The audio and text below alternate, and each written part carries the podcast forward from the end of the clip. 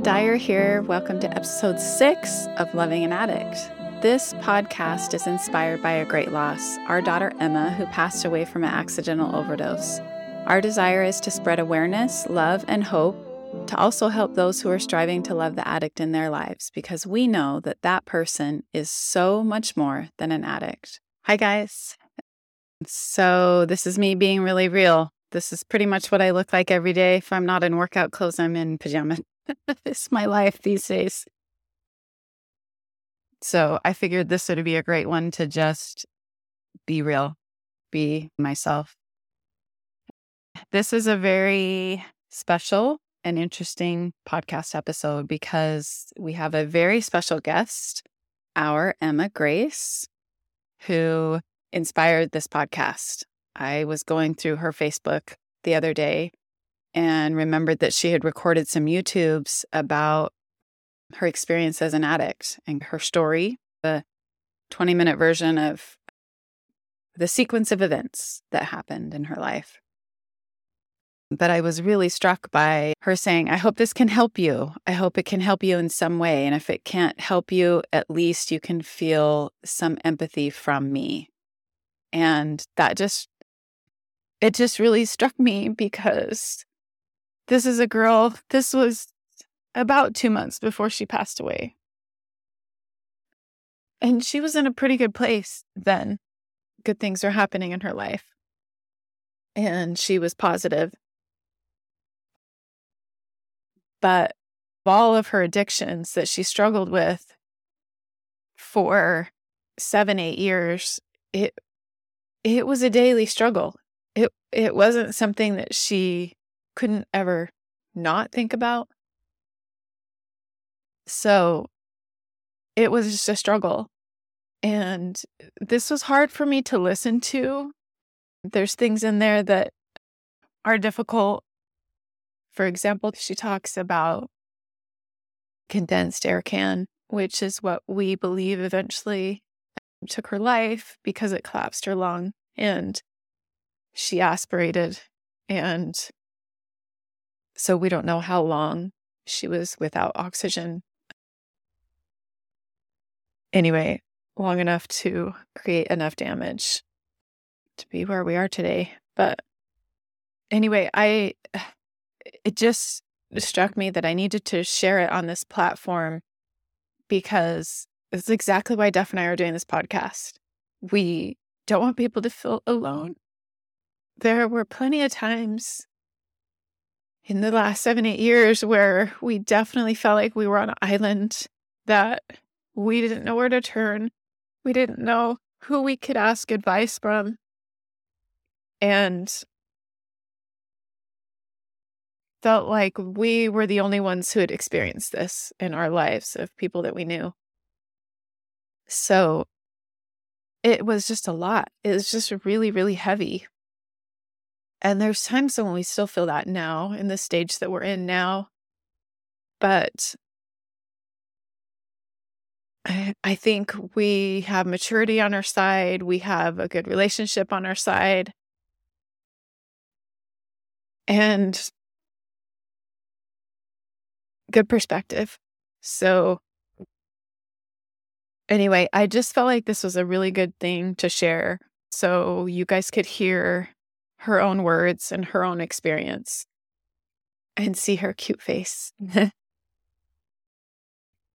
there are some things that I wanted to mention. So, she said that it was traumatic and hard when we had first found out about the sex and drugs and we had mentioned this in other podcasts, but just wanted to reiterate that was because we used language like, How could you? What's wrong with you? Why are you doing this to us? Things that were shaming statements that we didn't really know about shaming statements. We that's all we knew how to react for stuff like this. So just to avoid shaming statements to kids, it's something I look back on and wish that so bad that I would have said, What do you think this is from? Can you tell me what you're feeling? Can you tell me where the anger's coming from so that we could root that out instead of it years and years later coming out in treatment and then just really being something she battled with her whole life. And that began with pornography. She'll talk to you about that a little bit. And the other thing is to talk to your kids about pornography in a normal way. She's like, you know, we didn't talk about pornography in our house. And we didn't. We didn't specifically say, say, hey, when this happens, not if this happens. When parents think that they can completely take every opportunity for your child to view porn is not a realistic thinking. It, either a another kid is going to send them a naked picture, or they happen to see it on the bus, or they happen to click on it, which is what happened to Emma when she was online. There's so many ways that it's just out there all the time that we need to talk about it. And we need to say, hey, when you see an image that doesn't make you feel good, maybe it makes your stomach flip flop, or it's confusing, or you don't understand it, or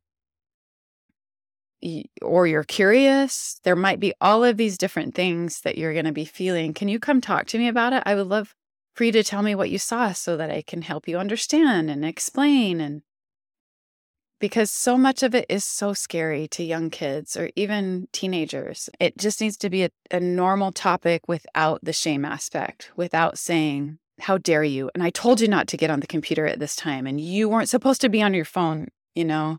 having it be an open discussion so that the kid knows how to come to you when they're in trouble. I think we had mentioned in another podcast, it's the same thing with being around people that don't make you feel comfortable. We need to listen to that. You know, when your child says, I don't want to hug Uncle so and so, we don't say, You hug him. You know, we say, Oh, that's okay. And you say to the uncle, She doesn't feel like giving a hug today. So we're going to respect that.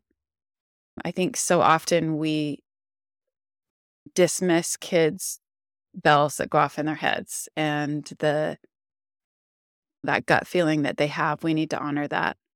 And and anywhere else they go, make sure I don't want to share names, but someone that I know, his mother talked often about if anybody touches you, if anybody makes you feel uncomfortable, you come to me right away. You say no and you come to me right away. And it wasn't a one time talk.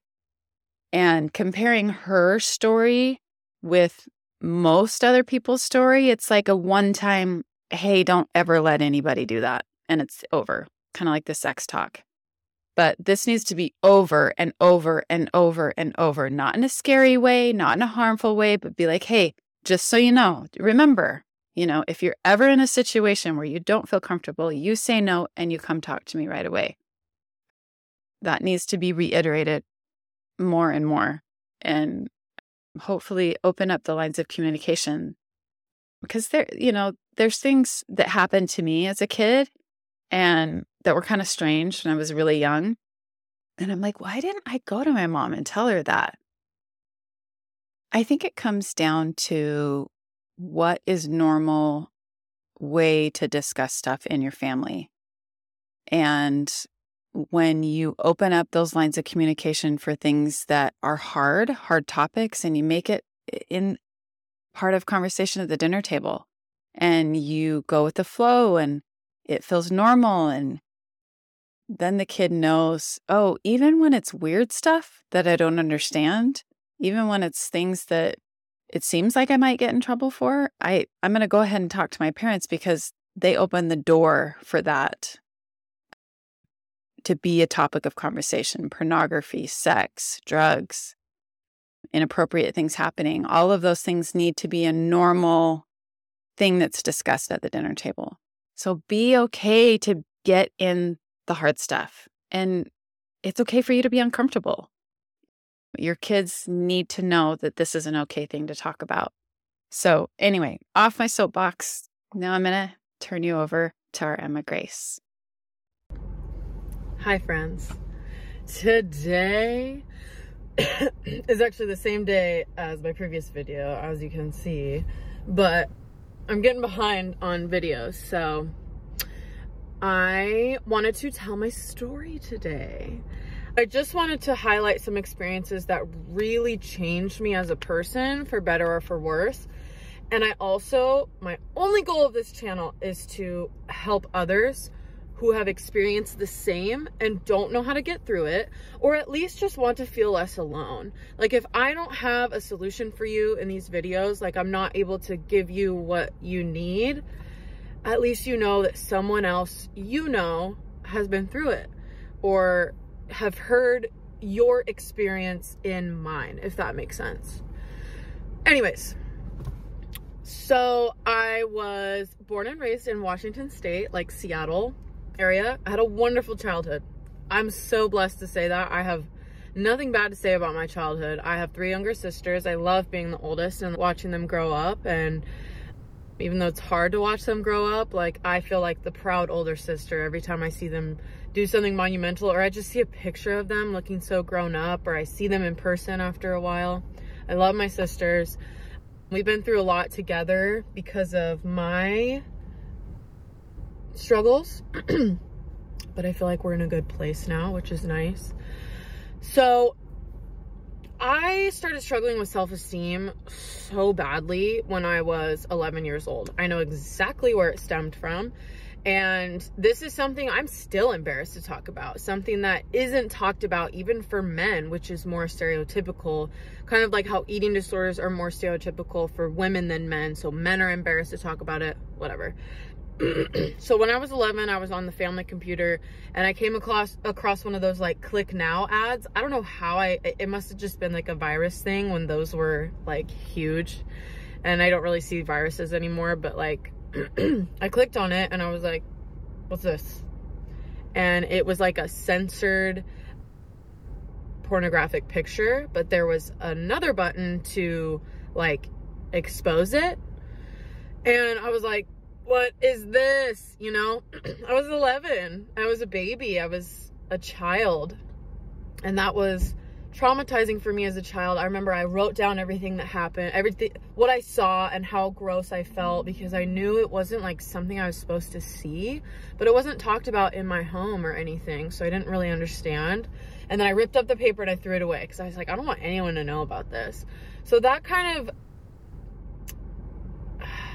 opened up a I want to say like my first experience with an addictive behavior. And it wasn't like every single day, all the time, whatever, but it like unlocked this part of my brain where I felt so shameful that I was doing it, watching it, you know, like further almost diving into this world that was not for a child. and it was looking back, it was like that's traumatizing for a child. That's not they shouldn't see that. But it's so much more common than anyone wants to admit to. Anyways, that was too long. But basically, that's where my self esteem issues started. And I didn't know that that was the correlation, but I was a really mean teenager. I was I was an awful teenager. I was so mean to my parents, my sisters. I was a bully at school. I was terrible because I hated myself and I didn't know that those two things correlated.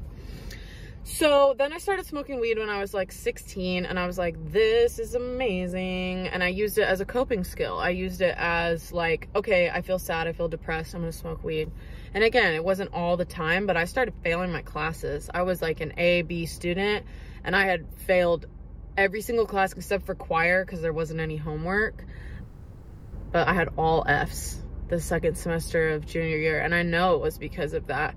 I was more depressed, you know, and I've had people say, weed can't be addictive. Like, I can't believe all that stuff happened to you because of weed, like, whatever. And it did. I've come to terms with, like, I can't even handle weed, you know? So I started struggling even more. My parents noticed, but they didn't really know, like, what was going on. And I was having sex with my boyfriend. I grew up in a Mormon house. I forgot to say that. And so it was, like, really serious that I was doing these things. But I think mostly because I lied.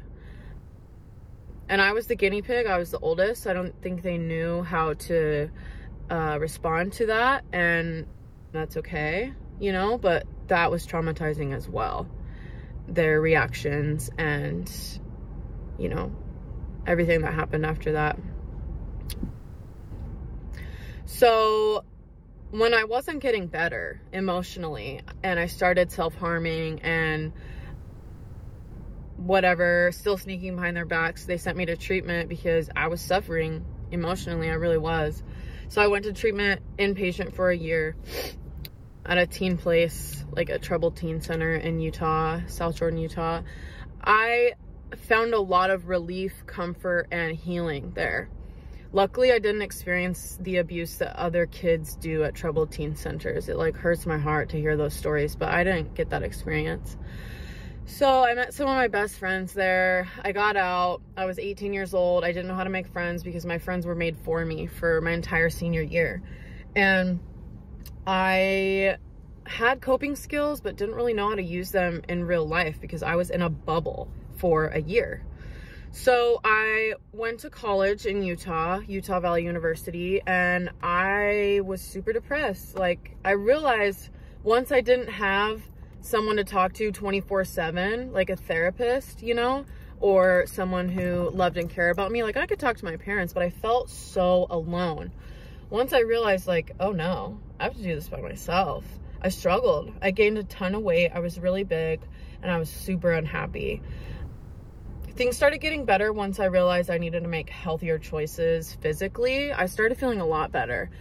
And then I started struggling with my first uh like introduction, I guess, to eating disorders.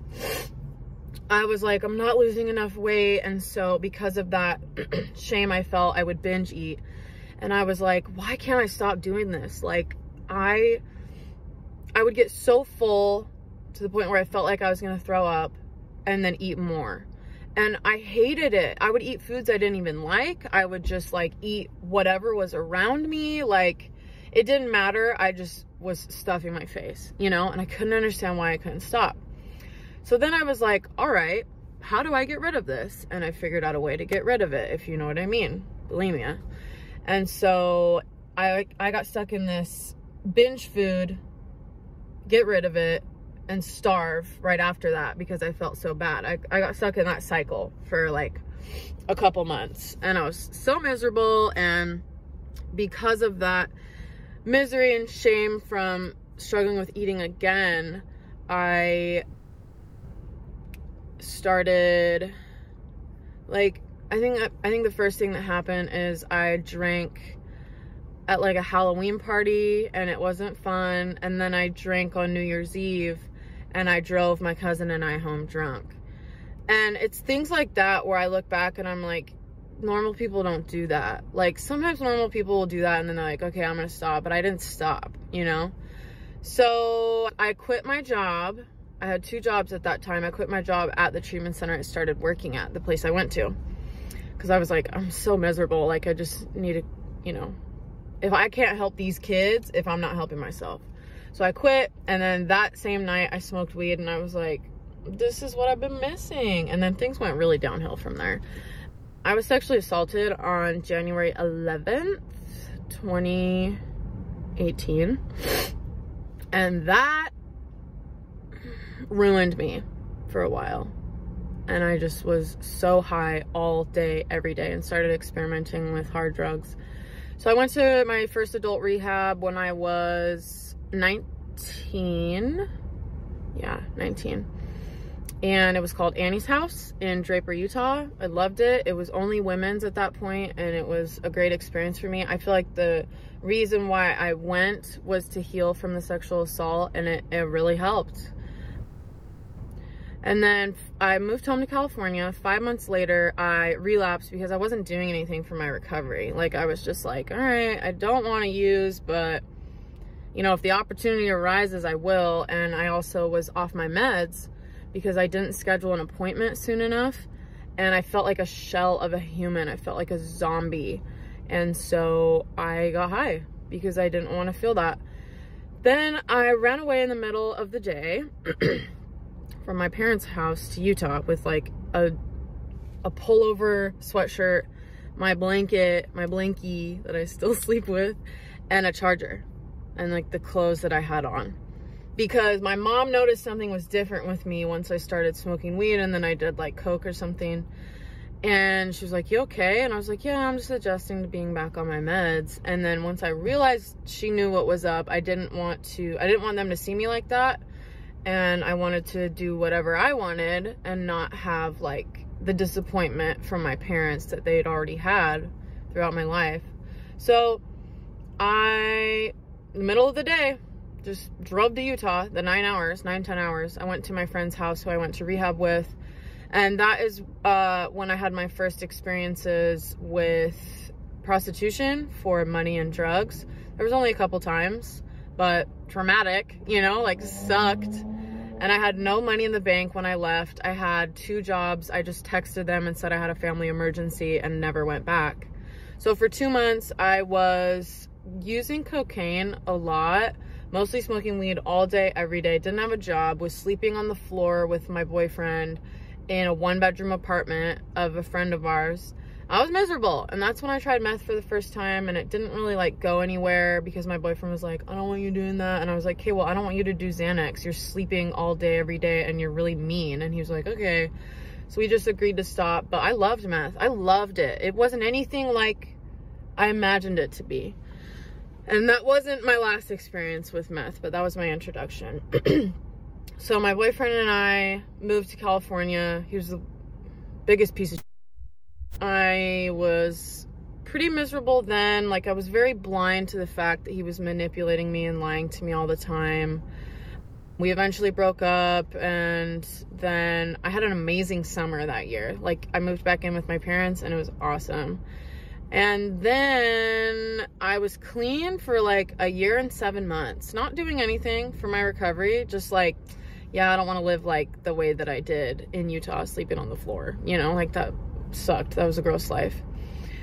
But since I wasn't doing anything for my recovery, I was looking back on pictures of me on drugs in Utah and I was like, that looks fun. I had started struggling with starvation again and self harming. So it was like the constants of what was happening in my life, like what always came up is right before I relapsed was like another addiction or obsession would start happening again. So I used weed and coke. I don't even think the coke was real for my like first relapse experience and then I was like the guy I got it from on a dating app, he was like, Yeah, I can. I asked if he could get me anything more, and he said, I can get you crystal. And I was like, Cool. But what I was given was not meth. And I've had someone suggest that it was like research chemicals, which is literally just like no one knows what's in it. I had no idea. I was so sick. I was throwing up, which isn't normal. And I was hallucinating like crazy, which also wasn't normal because when you use meth like once, you know, you're just vibing, you're chilling. It's when you stay up for like seven days when you start hallucinating. But I would hallucinate almost immediately. And I was like, mm, this isn't meth. But I bought it like four times and spent like $500 on weed and meth in like a week. I lost seven pounds in five days from just the water weight. And then I passed out one morning, and my sister told my mom. Then I passed out, and she was like, Are you using? And I was like, No. So I was like, okay, I'll stop. Like they found out, I'll stop. And then I started smoking weed again. Thought I could get away with it, but I was just like so out of it. And my dad was like, you have to leave. Like I can't have your sisters witness this. And I was like, fair. So I left, and that's when I had my first introduction with heroin. And I think that's my favorite. But I did end up getting arrested for public intoxication and possession of heroin. And again, I was sleeping on the floor miserable life, throwing up every single day. It made me sick without fail every single time. And I wasn't throwing up anything. I wasn't eating, so it was just like stomach acid and maybe water, you know? Anyways, so then I went to rehab again to the same place, but now it was co ed. And I had a great experience there. I spent 60 days there since this relapse was like a little more intense. And then I went to sober living there. That was my first experience with sober living, and it was great.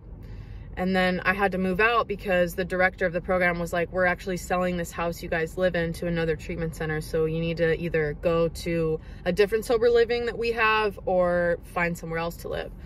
So my roommate and I who lived there, we were already planning on moving in together because we were super good friends. So we moved in together. Everything was great until I started really struggling with self-harm again. Like to the point where I have keloid scars, if you know what those are, where they're very raised very noticeable, very bumpy, and I have some all over my leg. And it was because I went through this terrible breakup. And it was another obsession. I was I was cutting myself in the drive-through while I was driving in the bathroom at work. I had a razor with me in my wallet, bathroom, bedroom, car, just in case. And I was like, I couldn't figure out why I couldn't stop because I'm an addict. Like I knew that. I knew that about myself at this point, but every single time I'd be like, get it together, dude. So, of course, I ended up using. And my roommate was pretty codependent with me. And so, since she was an alcoholic, we just started drinking together. I was mixing anxiety pills with alcohol, smoking a ton of weed again, but that would always lead me to something else. I was using uh, air duster, which is literally just air in a can, chemicals in a can, and it gets you high for like 30 seconds. But if you just keep doing it, and it's interesting how desperate I was to get high.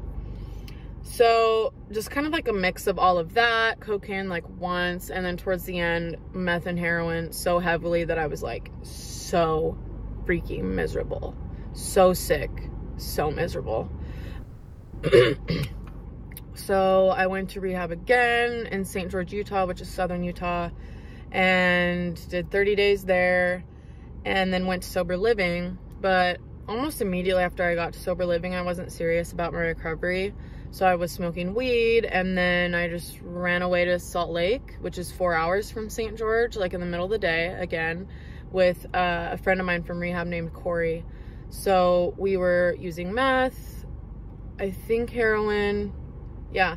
And then we slept on a bare mattress in my old apartment that my friend and I had moved out of, or she had moved out because our lease was up, with a sleeping bag as a blanket. And yeah, that was my life for a few days. And then when we went back to St. George, they kicked me out of sober living because I didn't come home. So I had to get all my stuff, and all my stuff was in my car. Like we couldn't even put the seats back because it was packed in the back seat and in the trunk. So because we couldn't sleep in the car, like we weren't really tired anyways from the meth, but we slept at the park one night and that was rough. And so I contacted the director of the St. George program and I was like, I need help. I hadn't eaten. I was so dirty and gross. I hadn't brushed my teeth in like five days. And honestly, the first like desire of mine was literally a bed, laundry, shower, and food. And that's why I went back to rehab. Like, that was like, okay, let's go wash our clothes and take a shower. Like, I hate this. But something clicked that time for some reason. So I went back for two weeks. And when I got out, I started going to Narcotics Anonymous. And then, you know, the first year of recovery through Narcotics Anonymous was rough, but I got through it with NA and with a sponsor. My best friend used fentanyl in front of me. My boyfriend relapsed and lied to me about it and was like wreaking havoc on our lives. And I went through a breakup, and my friend overdosed and died, and I was struggling with self harming again. So all these traumatic ass things that would have taken me back out in the past, back out means back out to using. Um, so when people say she went back out, that means they're out using again. That's like some terminology in recovery meetings. so somehow I made it through and it was because I knew that I would have to call my sponsor the next day and say, "Hey, I relapsed," or I don't know NA kind of changed me for the better. So, because my boyfriend relapsed, he got us evicted from our apartment or the room we were renting. So, I had to move home because I had nowhere to go. And so, I moved back to California. That is where I am now. And I was off my meds because the ones I was on were not working. So, I was like, I'm done. And I was so depressed for, I want to say, two and a half months, two, three months when I moved home, that I was in bed all day. I would go to sleep at 4 a.m. and wake up at 4 p.m., come out of my cave for dinner, and then go back. I refused going on walks with my mom and my dog bear. I refused time with my family members and you know, I eventually got on meds because I was like, I can't do this. It was so awful. It was the most depressed that I've ever been in my life, like combined with everything I'd been through. So I got on meds, things were better. I got a job at the job I'm still at, and I love it. It's a daycare. That is my calling. I want to be a mom so bad. I want to help other people so bad. And I'm obsessed with them. I'm obsessed with those kids. I would do anything for them. And then I went back to school. I forgot to mention I went back to school when I moved back, one of the times I moved back, and I took two classes, but then I relapsed, three classes. So each time that I intended to go back to school, when I dropped out those two times, I would relapse and I wasn't able to go back.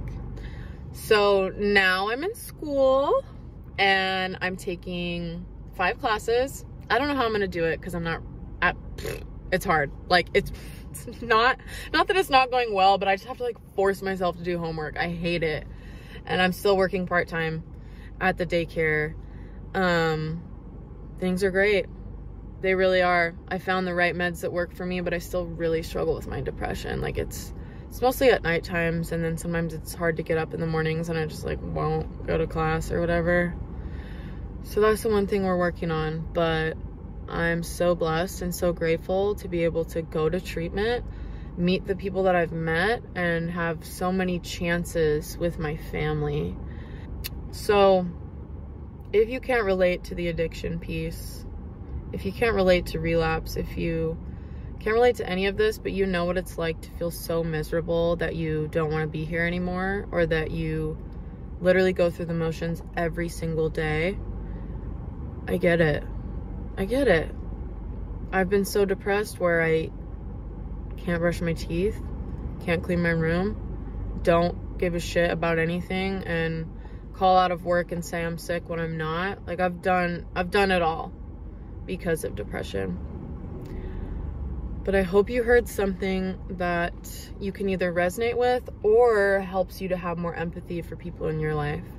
What I would say, my biggest piece of advice is talk to someone that can help you. And if they don't validate you, talk to someone else. Keep fighting for your life and what you want. Because if you don't find your purpose, which I didn't find mine for so long until like just now, like you're not living, you're surviving. And I know it's hard. I know. But how long do you want to feel like this? How much longer do you want to be miserable? It's up to you. Anyways, stay sexy. Sorry this video was so long. How cute was she? some really good nuggets in there, some really good takeaways. But I just wanted to end, as we always do, that there is always, always help and there is always, always hope. And also taking out on a recording of her playing the piano and singing with a message we think that sh- she would want all of you guys to hear.